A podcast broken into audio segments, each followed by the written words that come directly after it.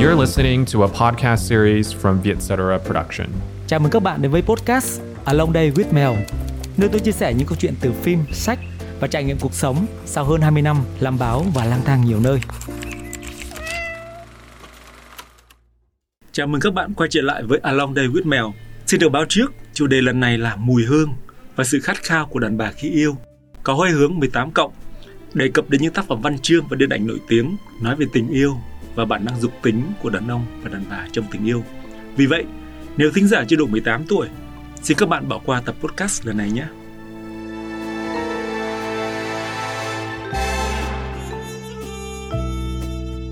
Đã bao giờ các bạn thưởng thức những áo văn chương lãng mạn và tinh tế về tình yêu qua ngôn ngữ kể chuyện bậc thầy của những nhà văn lớn, bị chúng ám ảnh để rồi sau đó được trải nghiệm một lần nữa cảm giác đó vừa quen thuộc lại vừa xa lạ qua một ngôn ngữ kể chuyện khác là những bộ phim điện ảnh để rồi những cảm xúc ấy được sống dậy một lần nữa. Tôi thì thường xuyên được trải nghiệm những cảm giác đó đơn giản bởi vì tôi là một người đọc, một người xem chuyên nghiệp. Tôi thường đọc các tác phẩm văn chương trước để rồi sau đó hồi hộp xem những bộ phim truyền thể điện ảnh có truyền tải hết được tinh thần của ngôn ngữ văn chương sang điện ảnh không? Điều gì khiến những bộ phim bất lực trong việc truyền thể văn chương và điều gì với lợi thế hình ảnh và âm thanh điện ảnh có thể chạm vào giác quan của chúng ta mà văn chương không thể chạm được. Trong tập này, tôi muốn bàn đến hai bộ phim điện ảnh chuyển thể từ hai tác phẩm văn chương danh tiếng mà tôi từng đọc trước đó. Cả hai đều có những cảnh phim nóng bỏng để nhằm truyền tải hai câu chuyện tình yêu mãnh liệt giữa đàn ông và đàn bà. Đặc biệt là khoái cảm của đàn bà, đều ý được bàn đến trong văn chương và điện ảnh lại là thế mạnh trong hai bộ phim này.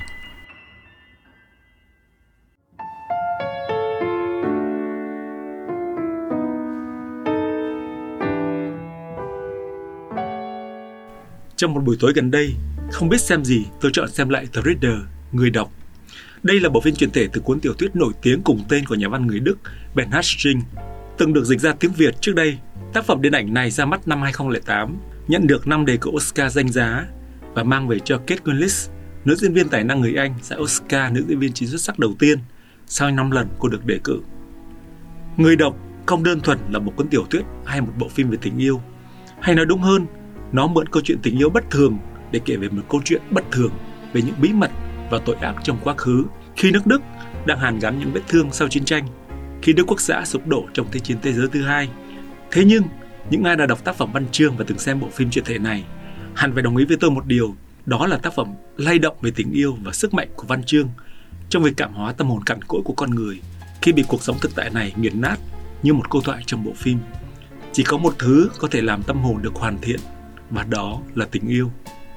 Tôi không biết có thể gọi mối quan hệ vừa đầy nhục dục, vừa đầy khai sáng giữa một cậu học trò mới 15 tuổi và một người đàn bà có thân phận bí ẩn lớn hơn gấp đôi tuổi cậu ta là tình yêu hay không. Nhưng qua bộ phim, ta biết bọn họ đã có những giây phút được tận hưởng những lạc thú của thể xác và tâm hồn của cái gọi là tình yêu.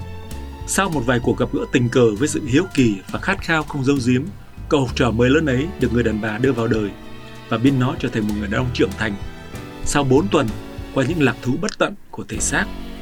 Ta tạm thời không phán xét dưới góc độ đạo đức về mối quan hệ sai trái này. Và mỗi lần gặp nhau giữa bọn họ thường được diễn ra như một thứ nghi lễ, tắm cho nhau, làm tình, rồi đọc sách cho nhau nghe. She'd like being read to. You never tell me what you've been studying. I'm studying a play. You can read it. I'd rather listen to you. Hannah, người đàn bà mù chữ được Michael, cậu nhóc 15 tuổi khai sáng, được nó tươi tắm lên tâm hồn cằn cỗi với những án văn chương chắc tuyệt. Qua mỗi lần bọn họ gặp nhau, chị ta vùi vào lòng thằng nhóc khóc nức nở. Khi được nó đọc cho nghe một tấn bi kịch nào đó, cười hồn nhiên như một đứa trẻ. Khi được nó đọc cho nghe một câu chuyện phiêu lưu hài hước hoặc lên giọng răn dạy đạo đức khi nó đọc chuyện suy đồi nhưng rồi không cưỡng được vẫn bỏ nó đọc tiếp cho nghe. Tình yêu giữa bọn họ là một thứ tráo đổi chứa đựng một sự khả hoán nhưng làm gì có thứ tình yêu nào giữa người và người không là một sự tráo đổi hay khả hoán hoặc thể xác hoặc tâm hồn. Từ giờ, chúng ta sẽ thay đổi thứ tự. Cậu đọc cho tôi nghe trước, rồi sau đó chúng ta làm tình. Người đàn bà ra lệnh, cậu nhóc 15 tuổi răm rắp gật đầu, bởi kiểu gì thì cuối cùng cậu ta vẫn làm kẻ ra về với một trái tim và thể xác no đủ, cho đến khi người đàn bà biến mất, không để lại bất cứ một lời nhắn gửi nào. Cậu bé 15 tuổi ấy được tận hưởng những lạc thú của tình yêu và ôm một trái tim vỡ nát ở tuổi 15. Đó là một thứ cảm xúc mãnh liệt và hủy diệt mà cả cuộc đời trưởng thành sau đó cậu ta không bao giờ được trải qua một lần nào nữa. The affair only lasted a summer. I can't live without you. Even the thought of it kills me.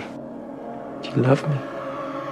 Và thật bất ngờ khi trái tim đã liền sẹo, Michael, chàng trai mới lớn năm nào, nay đã là một sinh viên luật năm cuối, tình cờ gặp lại Hannah, người đàn bà đưa cậu ta vào đời năm xưa trong một phiên tòa xử án những tội phạm của Đức Quốc xã mà Hannah là một nghi phạm.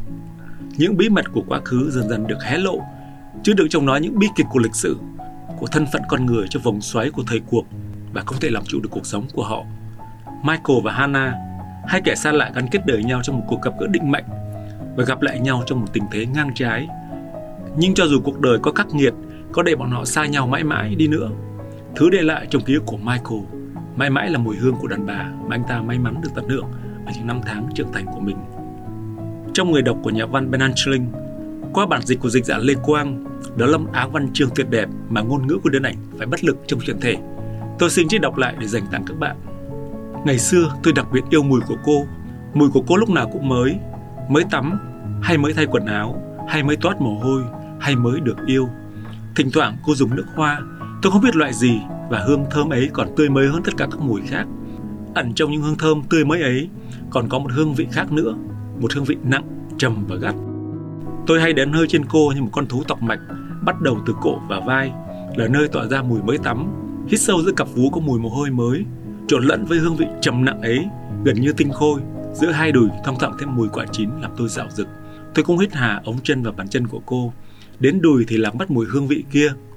Ở kheo chân lại có mùi mồ hôi mới và ở bàn chân mang mùi xà phòng, mùi da hay mùi của mỏi mệt.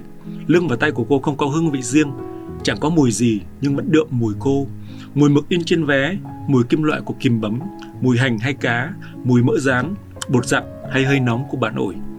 Khi cô vừa rửa tay xong thì chẳng nhận ra những mùi ấy. Xong, xà phòng chỉ phụ lên chúng và một chốc sau chúng lại hiện ra, thoang thoảng tan lẫn trong hương vị duy nhất ấy của ngày làm việc đã kết thúc của buổi tối, của đường về nhà và của căn nhà ấm cúng.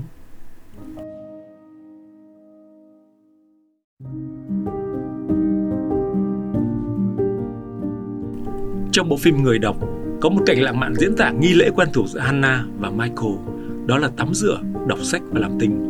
Nhưng lần này, cuốn sách mà Michael đọc cho Hannah nghe là một cuốn tiểu thuyết suy đồi và vẫn đang bị cấm ở thời điểm đó. Cả hai bọn họ khỏa thân, nằm đối mặt nhau trong bồn tắm và khi nghe đến những đoạn nóng bỏng mô tả mối quan hệ giữa một người phụ nữ thuộc tầng lớp thượng lưu và một người đàn ông thuộc tầng lớp lao động, Hannah lên giọng đạo đức với Michael, nhưng rồi không cưỡng lại được, bèn bảo cậu ta đọc tiếp cho nghe. Đoạn đó phải nói là cái Quellis diễn tuyệt hay. Nhục cảm, khoái cảm là thứ mà ai cũng thích cả, nhưng người ta rất ít khi dám thừa nhận nó trước mặt kẻ khác, nhất là những người phụ nữ thắt học và phải chịu nhiều định kiến xã hội như Hannah ở thời điểm đó. Cuốn tiểu thuyết bị đánh giá suy đồi, bị coi là dâm thư bị kiểm duyệt hàng chục năm trời ở nhiều nước trên thế giới chính là Lady Chatterley Lover, người tình của phu nhân Chatterley, của nhà văn D.H. Lawrence, một nhà văn Anh nổi tiếng với những tác phẩm phóng túng, tài hoa và không ngần ngại mô tả bản năng dục tính của con người, đặc biệt là khoái cảm của phụ nữ. Cuốn tiểu thuyết này trở thành một case study kinh điển, một tác phẩm văn chương nổi tiếng và tai tiếng bậc nhất của văn chương Anh hiện đại, được D.S. Lawrence hoàn thành vào năm 1928. Nó chỉ được xuất bản dưới hạn ở Ý còn ở Anh, quê hương của tác giả thì bị cấm xuất bản trong hàng chục năm trời. Lệnh cấm cũng được ban hành ở nhiều nước trên thế giới, trong đó có Canada, Mỹ, Ấn Độ và Nhật Bản. Mãi đến những năm đầu thập niên 60, nó mới hết bị kiểm duyệt và được xuất bản ở Anh, trở thành một hiện tượng và thậm chí còn được coi là một trong ba cuốn tiểu thuyết quan trọng nhất mở đường cho cuộc cách mạng tình dục ở phương Tây trong cuối thập niên 60. Từ đó thì có vô số phiên bản điện ảnh, truyền hình, truyền thể từ cuốn tiểu thuyết này đặc biệt là Anh và Pháp. Người Pháp luôn phóng túng và táo bạo hơn về sex, nên truyền thể của họ luôn hấp dẫn hơn. Phiên bản mới nhất vừa lên sóng Netflix vào đầu tháng 12 vừa qua là một bộ phim do Anh sản xuất nhưng của một nữ đạo diễn người Pháp. Tôi xem xong cũng có chút sốc nhẹ vì độ táo bạo của nó với những cảnh khỏa thân hoàn toàn và những cảnh làm tình liên tục giữa hai diễn viên trẻ người Anh Emma Corrin và Jack O'Connell. Độ táo bạo của những cảnh nóng trong bộ phim này không kém những bộ phim erotic hay thậm chí là phim khiêu dâm nổi tiếng nhất mà tôi từng xem. Nhưng đó là những cảnh sách tuyệt đẹp và cần thiết để phục vụ cho mục đích phát triển tâm lý nhân vật và thúc đẩy cốt truyện.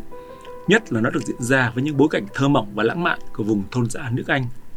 Câu chuyện ngoài tình kinh điển giữa phu nhân trẻ tuổi Chatterley thuộc tầng lớp quý tộc và anh chàng gác rừng Oliver Mellows là một kẻ làm thuê nghèo khó trong cuốn tiểu thuyết của D.S. Lawrence được tái hiện lên phim Không chỉ biểu đạt cho một câu chuyện tình yêu vượt qua mọi giới hạn của giai cấp, mà còn cho thấy sự chủ động của đàn bà trong việc đi tìm khoái cảm nhục dục của họ. Giữa một anh chồng thuộc giới quý tộc đã liệt dương lại còn đạo đức giả, tư tưởng thủ cựu và một gã gác rừng có vẻ ngoài cục xúc nhưng thấu hiểu tâm hồn và thể xác của mình. Lẽ dĩ nhiên, phu nhân Chatterley hướng trái tim mình về ai. Nhất là cô đã có một thể thanh xuân yêu đương phóng túng, tự do và đã được khai sáng về ham muốn của cơ thể mình so với những gã đàn ông cùng thời. Người đóng vai phu nhân Chatterley trong phiên bản mới nhất trên Netflix do Emma Corrin, nữ diễn viên 26 tuổi người Anh, từng thành công với vai công nương Diana thời trẻ trong loạt phim The Crown, Hoàng Triều thể hiện. Cô không ngần ngại thể hiện những cảnh sách nóng bỏng và phô bày toàn bộ cơ thể của mình trước ống kính. Emma cho rằng đó là những cảnh phim thực sự đẹp và khiến cô thấy tự hào bởi chúng cần thiết để nói lên sự khát khao nhục cảm của phụ nữ trên phim. Khoái cảm của phụ nữ là chuyện bình thường và xứng đáng để được thể hiện trên màn ảnh. Cô nói như vậy về sức mạnh mà bộ phim có thể mang lại cho phụ nữ trong việc thể hiện niềm đam mê tình dục của họ. Nhưng không chỉ Emma Corrin, nam diễn viên chính Jack O'Connell, người từng đóng vai chính trong bộ phim Unbroken của Angelina Jolie trước đây, cũng phơi bày toàn bộ cơ thể trước ống kính, đặc biệt là một cảnh phim tuyệt đẹp, mô tả hai nhân vật khỏa thân và kẻ nhảy chơi đùa trong mưa. Jack nói rằng đây là cảnh phim hướng tới sự bình đẳng của nam và nữ diễn viên trên màn ảnh khi thể hiện những cảnh về tình dục. Nhưng người tình của phu nhân Chatterley không đơn thuần là bộ phim chỉ tập trung vào mô tả những cảnh tình dục nóng bỏng. Bộ phim này, cũng như cuốn tiểu thuyết của Lawrence, còn bàn tới rất nhiều vấn đề của xã hội nước Anh những năm sau Thế chiến thứ nhất, như những vết thương của chiến tranh, xung đột giai cấp ngày càng diễn ra mạnh mẽ, sự suy tàn của giới quý tộc và đặc biệt là cách con người tìm kiếm hạnh phúc cá nhân, nơi tinh thần và thể xác được xem trọng như nhau. I don't think I realized how lonely I've been. Till now. Nhưng trên tất cả, những cảm xúc mà bộ phim để lại cho người xem là vẻ đẹp của nhục cảm, khoa ngôn ngữ điện ảnh vừa táo bạo vừa tinh tế. Khi mà những bộ phim erotic đang dần dần biến mất khỏi màn ảnh, những cảnh phim nhạy cảm và tinh tế giữa Emma Corrin và Jack O'Connell được thể hiện trong người tình của phu nhân Charlie, đôi lúc đẹp thuần khiết và nguyên bản như chuyện tình của Adam và Eva trong vườn địa đàng vậy. Chúng thể hiện được vẻ đẹp của bản năng nguyên thủy, của tình yêu mãnh liệt, như cách mà nhà văn D.S. Lawrence viết trong cuốn tiểu thuyết kinh điển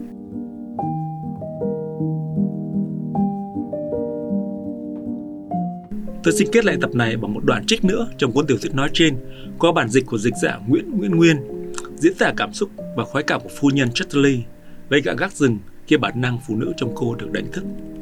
Anh ta lại choàng ôm lấy cô và kéo cô vào sát người mình.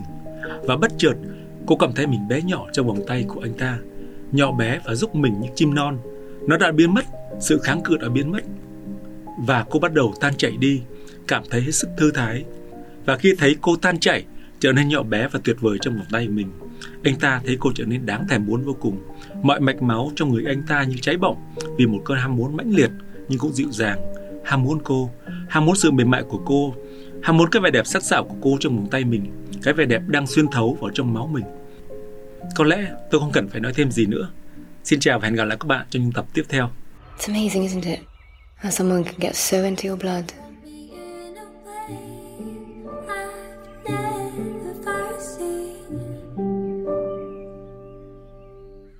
Let me be a woman.